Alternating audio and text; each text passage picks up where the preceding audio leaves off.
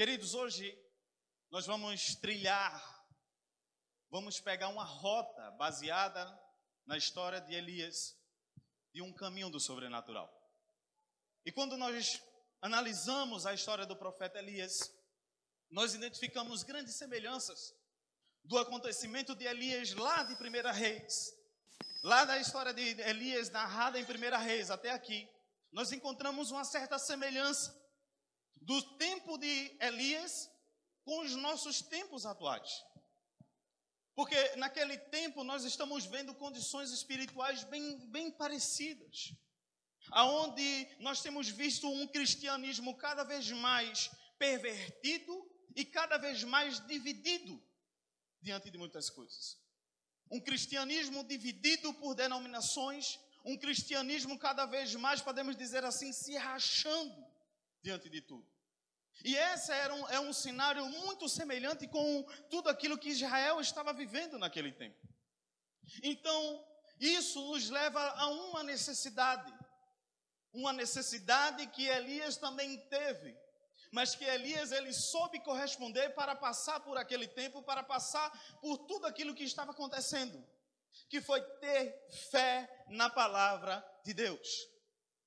Mas para que ter essa fé na palavra de Deus? Aí você vai me perguntar para você interagir comigo, você não cochilar. Pergunta aí para mim, para quê? Está muito fraco. Pergunta de novo. Para que eu e você, queridos, venha trilhar um caminho do sobrenatural. Não tem como trilhar um caminho do sobrenatural sem ter fé. Eu sempre costumo dizer que muitos nós desejamos viver experiências assim como o profeta Elias, viver experiências assim como Daniel viveu. Muitas pessoas querem ser jogadas nas covas dos leões e não serem tocados pelos leões. Sendo que nós esquecemos de um grande detalhe que é a vida de Daniel, quando ele foi jogado ali na cova dos leões, não se resume simplesmente no percurso de pegá-lo e se jogar lá na cova dos leões. A vida dele ali, ela está baseada em uma sinfonia de uma vida inteira de adoração e de dependência de Deus até ali. Então não tem como, eu quero dizer a você, se hoje eu for jogado na cova dos leões, eles vão me devorar.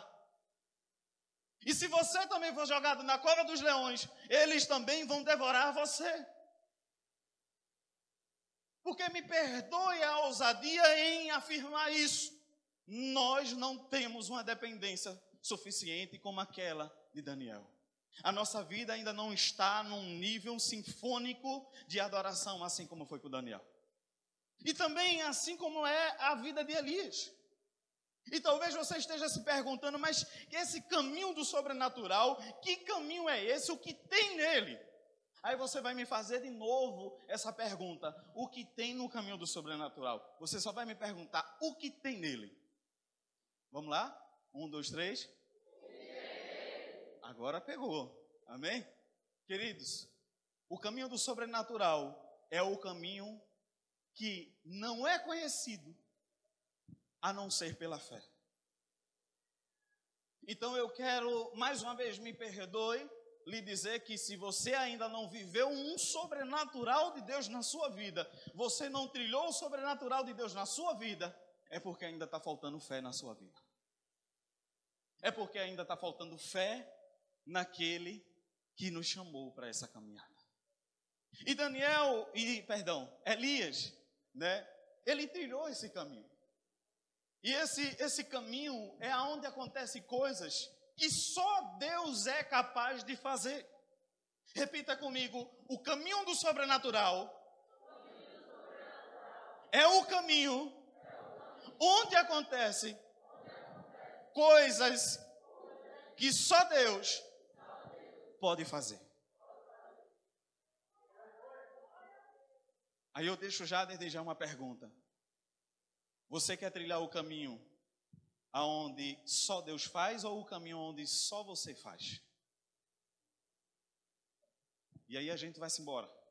E diante de todo esse cenário ali da perversidade que estava acontecendo lá em Israel, Deus ele levanta Elias. E Deus ele levanta Elias como um agente de transformação para a realidade de tudo aquilo que estava acontecendo ali. Elias, queridos, era um homem de muita fé. Tem homem de muita fé aqui? Entenda o que eu estou falando, homem no sentido do ser, da criação. Homem, mulher, amém? Sexo masculino e feminino. Tem homem de fé aqui? Amém. Glória a Deus.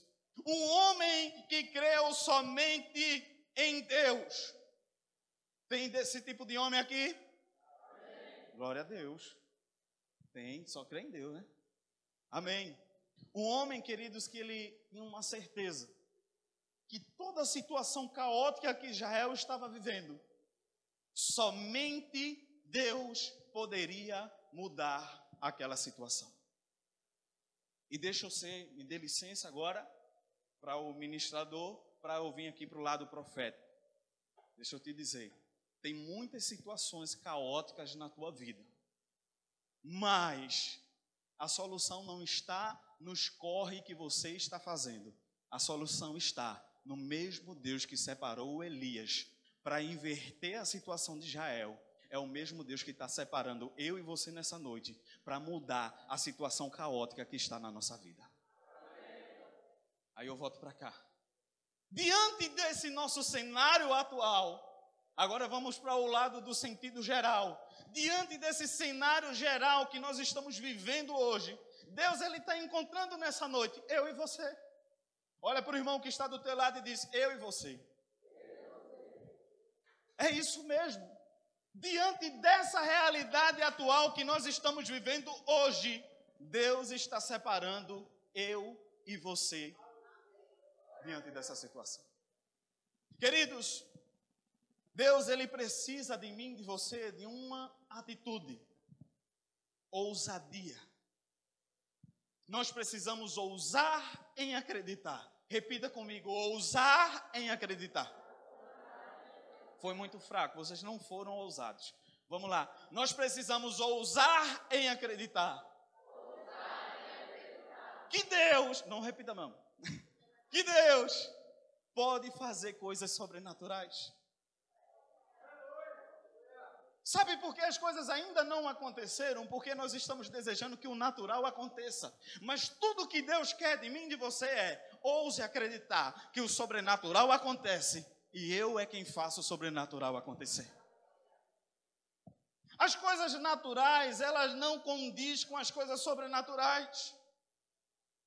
Pois hoje, querido, ele, Deus ele, ele não mudou nada daquele Deus de Elias, que usou Elias para o Deus de hoje, ele não mudou exatamente nada e ele nem mudará, e ainda ele tem poder sobre tudo que existe. Tudo ainda continua no controle dele. Tudo ainda, por mais, mais irmão, a situação de Israel era caótica, estava se destruindo, estava havendo confusão, fome, sede, outros deuses se levantando, e Deus onde estava? Deus estava lá de cima, esperando Elias aparecer. E eu quero dizer, hoje você chegou aqui olhando para muitas situações erradas que estão acontecendo, e você querendo que o super-herói vá lá e aconteça, e que é o pastor que tem que fazer, que é o meu líder de célula que tem que fazer. E sabe qual é o posicionamento de Deus para mim e para você? É: eu estou esperando é você. Se é você que está enxergando tudo isso, é porque eu quero usar você para mudar essa realidade. Então, a gente, o texto que nós lemos aqui em Tiago 5, ele, ele fala que Elias era um homem sujeito às mesmas paixões, paixões que nós. Ou seja, Elias, queridos, ele era tão humano como qualquer um de nós. Entenda que nós estamos falando de uma história de alguém que está na Bíblia, mas é alguém totalmente semelhante a nós viveu situações semelhantes a que nós estamos vivendo hoje. Mas ele também viveu situações sobrenaturais, porque ele ousou em acreditar em Deus. E não simplesmente nas capacidades deles. Mas Deus, ele, o que Deus permitiu eles viver, essas experiências sobrenaturais, ele só permitiu porque houve uma fé incondicional. Houve uma fé que, independente das condições, eu tenho fé em Deus, pronto, e acabou-se. É como os homens que estavam aqui, as mulheres também, no último dia, como o Rodolfo ministrou para nós aqui, que o sim para Deus, ele anula tudo. E é aquele sim, sim, sim. Não existe diante desse sim um meio termo, uma dúvida, uma incerteza. Se você decide sim para Deus, acredite que esse sim, ele muda a nossa realidade e ele muda a nossa história. Não tem para que nós recuarmos, não tem para que nós duvidarmos, porque nós dizemos sim para Deus. O sim que eu disse para Deus é muito diferente do sim que eu disse para minha esposa Jéssica lá no altar. É muito diferente. Porque eu disse sim para uma pessoa, mas também eu disse sim para um Deus. Vocês estão entendendo a diferença? Existe uma grande diferença em tudo isso. Então, viver o sobrenatural, querido, nós precisamos apenas ousar em acreditar que Deus, Ele ainda é o Deus dos impossíveis. E nós vamos né, nos inspirar em Elias para a gente andar por três, né, para andar nesse caminho do sobrenatural, em três características que Elias ele viveu e ele deixa para nós para alguém que decide romper na fé vivendo no sobrenatural. E a primeira característica é buscar a intimidade com Deus. Vocês estão comigo? Aí a gente vai ler aqui agora, lá em 1 Reis. Agora nós vamos para lá, para a história dele. 1 Reis, capítulo 17, versículo 1.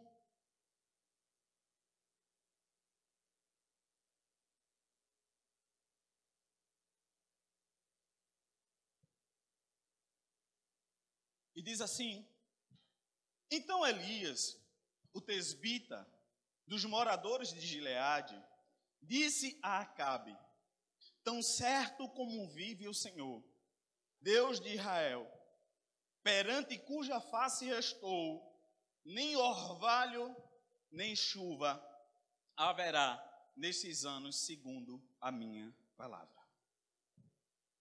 Repita comigo: buscar intimidade com Deus.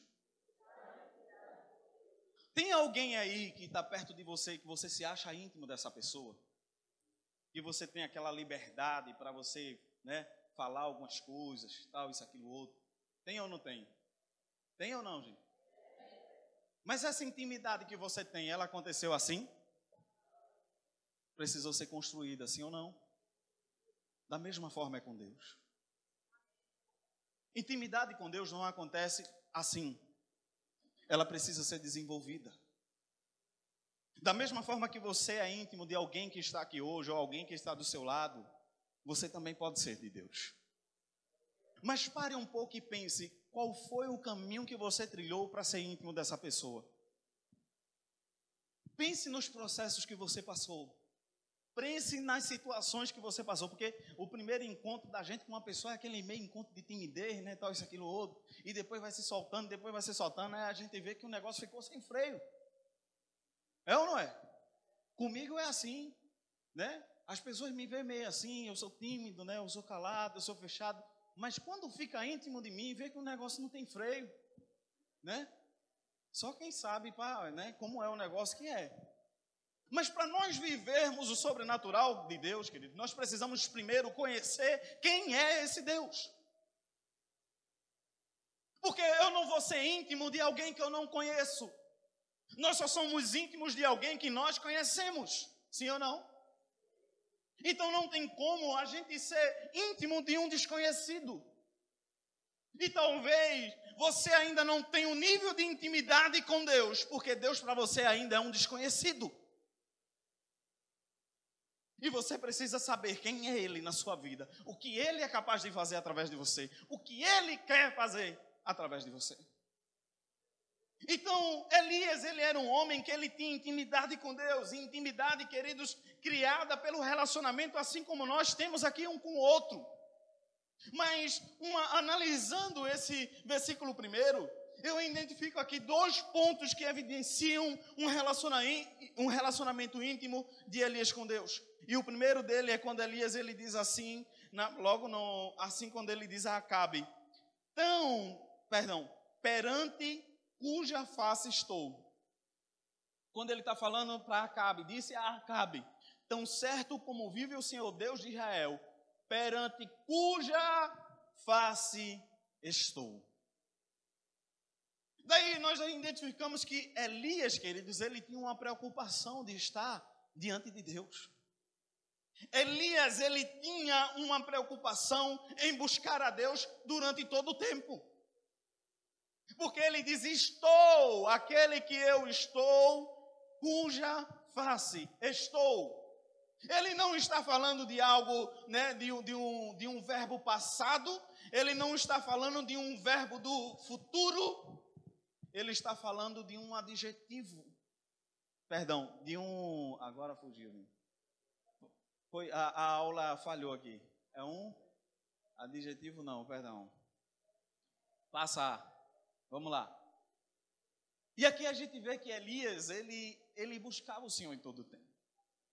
E o segundo ponto que eu vejo aqui é quando ele diz assim: segundo a minha, a última parte do versículo, ele diz assim: segundo a minha palavra.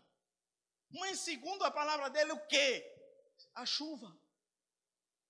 Aí eu pergunto: que ousadia de Elias?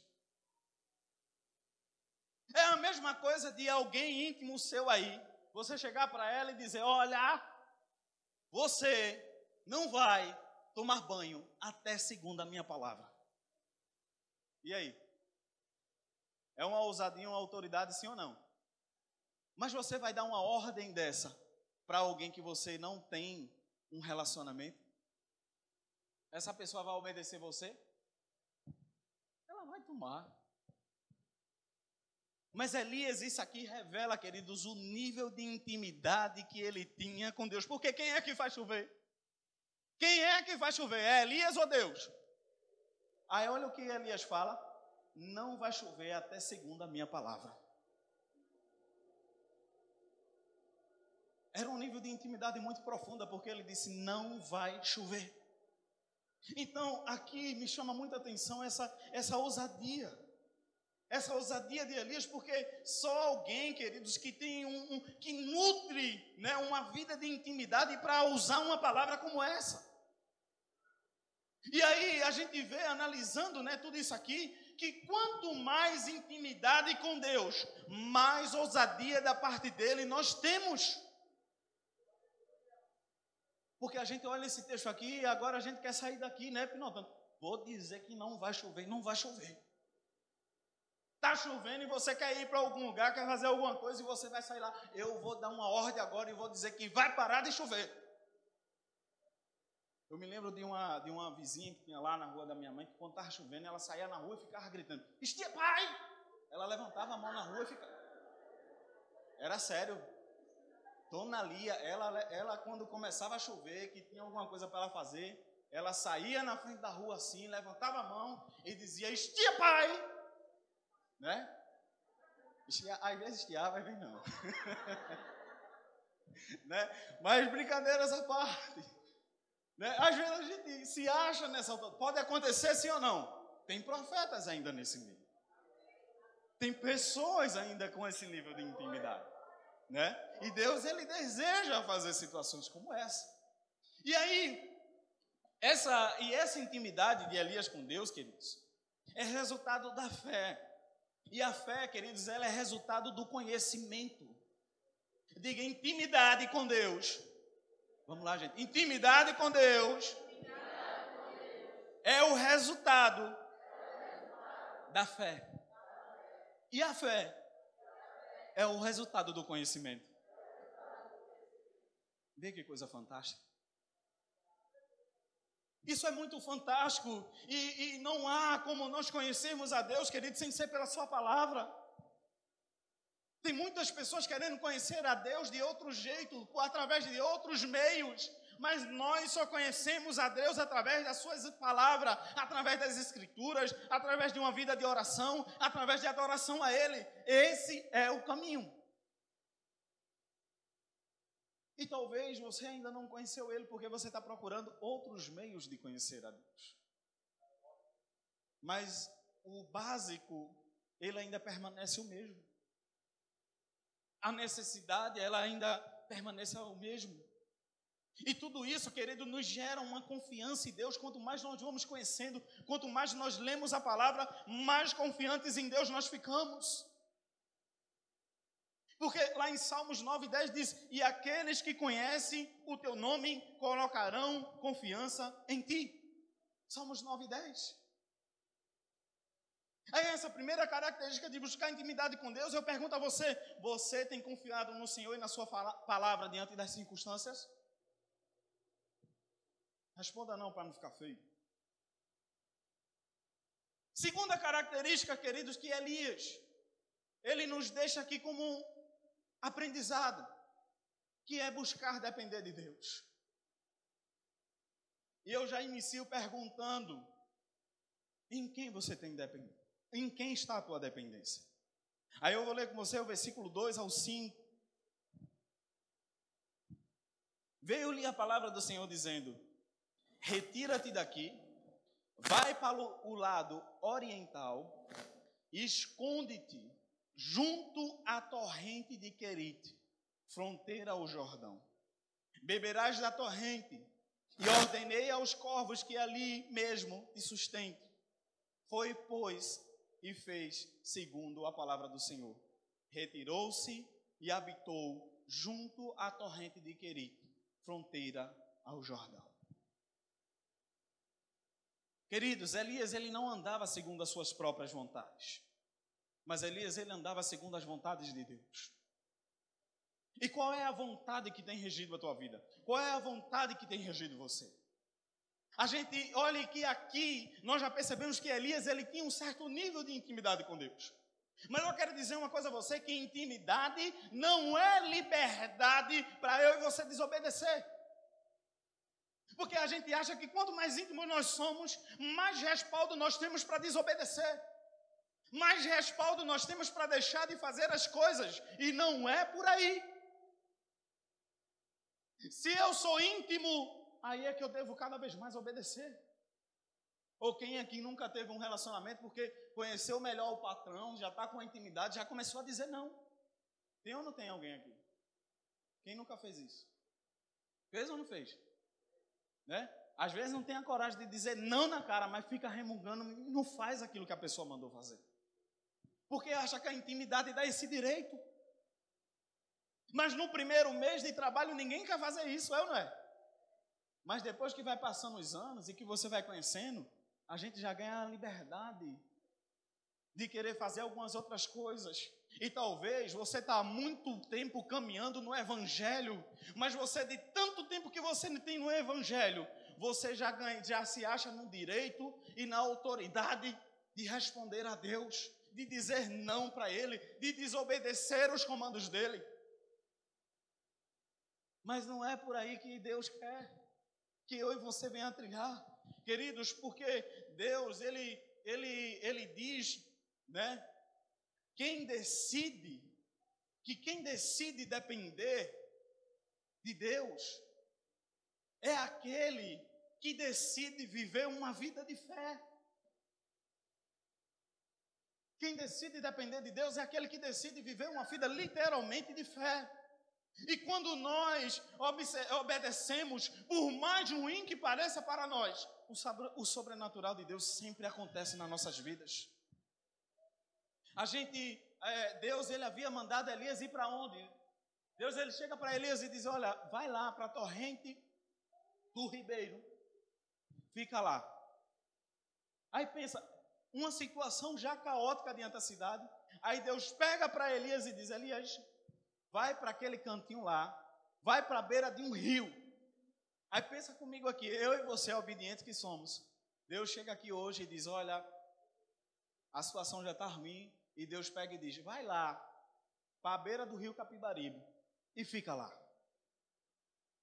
Eu já ordenei, né? Que um pássaro vai levar comida para tu e tu vai beber a água do rio, do, do rio Capibaribe. Quem vai? Quem vai? E você aqui apelando, Deus me dá um emprego, as coisas estão difíceis. Aí Deus pega e fala isso para você: vai lá, Queridos, aqui a gente vê que é um, um nível de dependência, porque é o que Elias faz. Elias, ele, ele vai para a beira do ribeiro. Elias, ele não passa fome e nem passa sede. Porque Deus, ele ousou fazer algo na vida de Elias ali. Porém, nós, queridos, só vivemos uma realidade desafiadora em depender. Porque cada vez mais nós estamos vivendo um tempo de grito de independência. Todos querem ser independentes, ninguém quer ser mais dependente de ninguém. Não vejo a hora, é o que mais a gente escuta dos jovens, não vejo a hora de eu arrumar meu emprego para sair de casa. Não aguento mais a minha mãe, não aguento mais o meu pai, não aguento mais os meus irmãos. Quer dar o grito da independência? Eu não aguento mais aquele líder que fica no meu pé, que fica perguntando por mim toda hora. Eu não aguento mais esse negócio de célula. Eu não aguento mais pessoas mandando na minha vida. É o que mais a gente tem visto. Eu vou ser patrão de mim mesmo, porque eu não aguento mais ninguém mandar em mim. Eu estou falando alguma coisa errada? Deus me livre, alguém mandar em mim. Eu quero dizer uma coisa para você. É tão bom ser patrão, vice? Vai ser? Tem hora para largar, não né? E quem manda em você é mais chefe ainda, porque é os clientes todinho teu que mandam em tu. Antes tu só tinha uma pessoa mandando em você, agora não, tu tem um bocado de cliente mandando em você. São os teus patrões. Mas isso é o quê? É o grito da independência e hoje a gente tem vivido esse desafio. O desafio da dependência. O desafio de depender e quando a gente chega na igreja, quando a gente vai trilhar um caminho do cristianismo, a gente se esbarra com esses mesmos conflitos, porque não queremos ser dependentes de Deus. Se achamos autossuficiente das nossas qualidades, das nossas capacidades, dos nossos intelectos, aonde tudo que Deus quer é que eu e você só dependa dele. Que eu e você só venha trilhar, queridos, o caminho dele. E para viver, queridos, o sobrenatural, nós necessitamos reconhecer que nós precisamos de Deus. Não tem como viver o sobrenatural sem reconhecer que nós precisamos de Deus. Sabe por quê? Nós não temos condições de fazer tudo sozinho. Nós não temos condições. Você pode ver uma coisa. Quem empina pipa aqui? Quem empina? Levanta a mão aí sem vergonha. Eu nunca empinei. Quem é bom de, de empinar a Bíblia? É bom lá na torança. Quem é? Quem é bom aqui? Vamos lá, sincero. É bom ou não é? Mas deixa eu dizer uma coisa, deixa eu perguntar umas coisas aqui para tu, espeto. É o cabelo dele, eu chamo ele de espeto. Presta atenção. Se, tiver, se não tiver vento, tem como tu mostrar teu talento? É a mesma coisa, querido, de você parar. Vai assistir um campeonato de surf. Está todo mundo lá preparado. E já aconteceu isso. Tá os melhores surfistas lá. Mas se não tiver vento para fazer a onda, eles não têm condições de entrar na água e desenvolver o talento deles. Sabe por quê? Eles podem ter o talento de surfar, mas quem dá ordem aos ventos ainda é Deus. Por mais que eu e você tenha intelecto, por mais que eu e você, queridos, tenha conhecimento, Deus ainda continua no controle de tudo e nós precisamos depender dele. Pipa de, escute isso, porque eu já vivi isso. Para quem tem ministério, pipa de ministério não sobe sem o vento do Espírito. Pipa de ministério não sobe, sabe por quê? Por mais que você diga, mas eu tenho performance, eu sei fazer. Eu quero dizer que é aquele que sabe, né? Quando você não tem vento, o que é que você faz? Pega a pipa e sai correndo, não, não é? Para ela subir. Mas uma hora que você cansar, que você parar, a pipa desce. E eu quero te dizer, você vai correr nos seus intelectos, naquilo que você sabe fazer. Mas na hora que você cansar, o teu ministério cai sobre a tua cabeça aquilo que você está endeusando cai sobre a tua cabeça, porque o que Deus quer é que eu e você dependa dele em tudo. Essa é a rota da dependência. Queridos, não adianta perguntar da onde está vindo a provisão de Elias, não adianta querer explicações da onde está vindo essa água para ele beber, da onde está vindo o alimento, o pão e a carne, meu Deus, o corvo querido, é uma ave de rapina. É a única ave, queridos, que ela tem capacidade de tirar o alimento do bico dos filhos. E Deus pega uma ave dessa, a ave mais improvável, Deus pega para alimentar Elias. A ave mais improvável, porque se ela tem capacidade de tirar alimento do bico de um filho, de um filhote, o que seria para ela comer o alimento que ela está levando para Elias? Não era melhor Deus já ter mandado ela, vai para a beira do Jordão? Não, mandou para a beira de um riacho.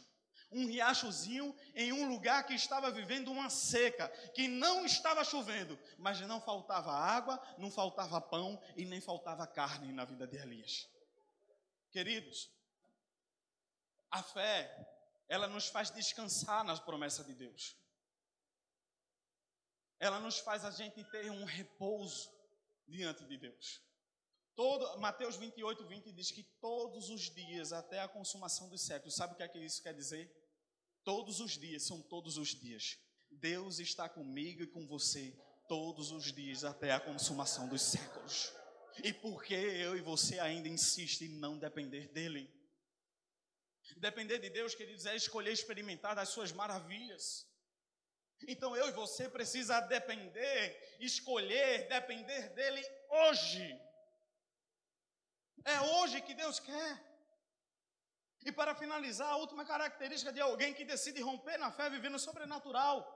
A terceira característica é buscar crer e praticar a fé. Eu não vou ler, mas depois você lê lá o versículo ainda em 1 Reis 17, do 7 ao 9. A gente vê né, o, o, o relato ali da, daquele momento de Elias, da transição dele, quando Deus pede para que ele saia dali, da beira do ribeiro, porque o ribeiro secou, e manda ele para a Serepta. Então, dentro de tantas características na vida do, do profeta Elias, uma é desatadora. Ele praticava a fé dele, queridos. Ele praticava a fé. Nós estamos vivendo um, um tempo de grande distanciamento entre dizer e fazer, entre pregar e praticar. Acredito que alguns de vocês aqui já viveram isso. Quem aqui não escutou na rua, passa por alguém, alguém para para evangelizar. Mas essa pessoa, quando você depois vê aquele cavalo batizado dentro de casa, que não respeita ninguém, mas na rua está lá saindo pregando o evangelho, e talvez muitas pessoas estão com medo de se decidir numa caminhada porque não querem ser daquele jeito. Eu quero dizer, ei, Deus está chamando você para você fluir do seu jeito. Esquece aquilo que você está vendo dos outros. Porque Deus ele quer fazer você no seu ministério fluir. Então, quando, quando o ribeiro ali secou, queridos, Elias ele só tinha uma coisa. Elias ele só tinha uma palavra. Porque Deus chega para Elias e diz: manda e manda ele ir para, para Sarepta. A palavra de Deus para Elias é: vai para Sarepta. Vai para Sarepta. A única coisa que Elias tinha era uma palavra. Deus não depositou na conta de Elias dinheiro, Deus não enviou para ele uma passagem de avião, Deus só deu a ele uma palavra. E ele, queridos, ele praticou a fé que ele tinha na palavra. Ele foi. E aí a gente vê que Elias, ele, ele ele para melhorar, quando ele chega na, naquela, na cidade de Sarepta, o que é que acontece? Só para melhorar a situação. O que é que acontece? Ele se depara com uma mulher pobre, que quando ele pede para ela preparar algo para ele, ela diz: O que eu tenho só dá para eu e meu filho comer e depois a gente morrer. Meu irmão, é para a gente mandar ligar para Deus, mandar nem zap, a gente, dessa vez a gente ia usar a ligação, e eu não ia. Que zap ia, talvez Deus demorasse para responder. A gente ia ligar para esse, ô oh, Deus, tu está me tirando, né? Tu está me tirando. Tu manda eu para cá, para casa de uma mulher pobre, que o que ela tem, ela disse, ela mesmo disse que só dá para ela e o filho dela comer e depois morrer. Aí, queridos, aí é onde acontece tudo. É aí é onde começa a agir a fé no sobrenatural. Porque ele pede para essa mulher, e, e, e, essa mulher, né, com toda essa resposta, ele, ele só pratica a fé. E aquele, aquele que pela fé ousa acreditar no que Deus disse, queridos, aquele que pela fé ousa acreditar no que Deus disse, ele vive de fato o sobrenatural de Deus. Ele não vive nada sobrenatural, então Deus ele começa a usar Elias. E, e, ele, na fé do sobrenatural, que ele diz, ele diz para aquela viúva que nem farinha e nem azeite iria acabar na vida dela, porque assim a Bíblia diz que por muitos dias eles comeram. Por muitos dias eles comeram. E eu quero dizer, assim será, queridos. Levanta aí, se você quer receber. Assim será na minha vida, assim será na tua vida, assim será na nossa família, assim será nos nossos ministérios, assim será nos nossos negócios. Deus, ele tem milagre para mim para você, então ouse acreditar no Deus do sobrenatural. Porque talvez pode estar acabando, porque talvez pode estar pouco aquilo ali. Mas o Senhor ele está querendo usar a tua fé que você tem nele para fazer as coisas se multiplicarem o sobrenatural acontecer. Elias, queridos, ele foi para Sarepta para ser sustentado por uma viúva. Mas Deus usou Elias para liberar o milagre do sustento na casa da viúva. Tudo aquilo que eu e você recebe do Senhor pela fé vai transbordar também na vida de outras pessoas. Não é só para mim e para você que Deus quer. Aí o versículo 17 e 23, para a gente encerrar, do 17 ao 23, ele diz: Eu só vou ler a parte final, né? Quando a gente. Que diz assim: Elias tomou o menino e o trouxe do quarto à casa e deu à sua mãe e lhe disse: Vê, teu filho vive. Queridos, Deus ele tem nos chamados para viver no sobrenatural. Pois o texto aqui ele relata que o filho daquela mulher ele tinha morrido. Ele morreu. E Elias ousa acreditar no milagre. Ele ora a Deus. E o filho daquela mulher volta a ter vida. Aí você acha que Deus ia deixar o negócio também pela metade? Ela me alimentou, ela fez, mas também agora o filho dela vai morrer. Não, não, não. Deus também queria desatar isso na vida de Escute uma coisa. Ribeiro de Querite significa separação, divisão. Sarepta significa fundição.